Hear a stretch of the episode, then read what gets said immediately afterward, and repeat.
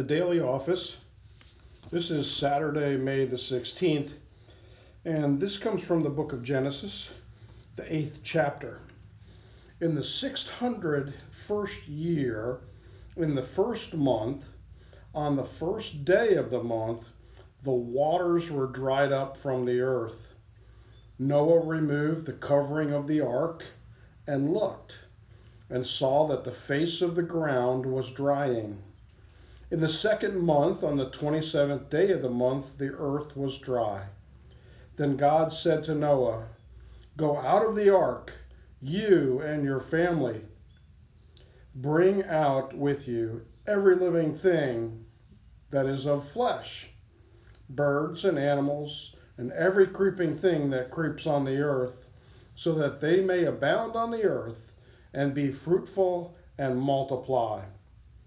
So Noah went out with his family and every animal, every creeping thing, every bird, everything that moves on earth went out of the ark by families. These are the words of God for the people of God. Thanks be to God.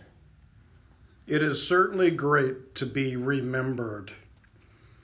This story is about remembrance because God remembered Noah and all the wild animals and all the domestic animals that were with him on the ark. And you see that during their time on the ark, Noah's family had grown as well his sons and his wife and his sons' wives and all their children, as well as all the animals and creeping things and birds. God remembered. So think of the word remember. So the second part of that word is member. So God remembered, God restored, God moved all the living things, all the wild animals, and all the remaining people back onto the earth that had just been flooded. What's interesting about this particular passage to me is that he kind of commands Noah to bring out all the living things. So Noah is the leader. He always has been. Um, obviously, he was second guessed and criticized and demagogued by the people who no longer exist because they have drowned in the flood.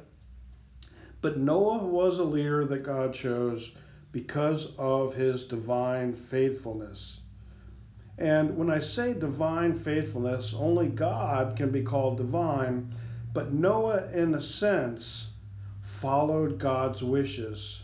And being really the last leader on the earth to enter, Noah led not only the people, but everything that was left onto the earth.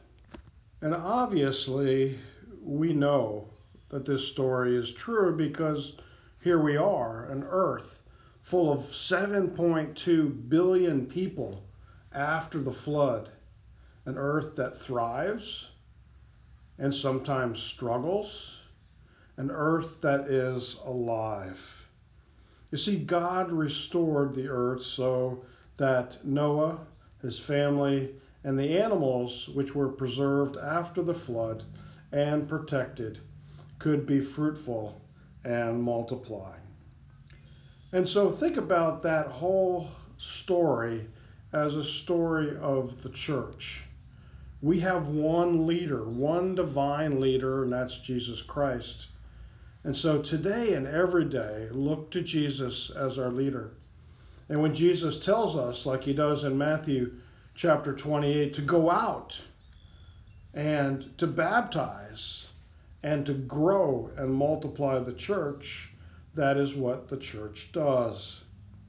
And so, as the church, you'll also recognize that you'll go to various structures around the world, and there's no mistake in the architecture with the high ceilings that, in a lot of areas, if you turn the church upside down, literally, that could be a boat.